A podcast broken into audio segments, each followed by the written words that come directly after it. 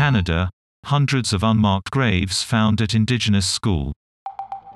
It is the most significant such discovery to date, a First Nation group in Saskatchewan says.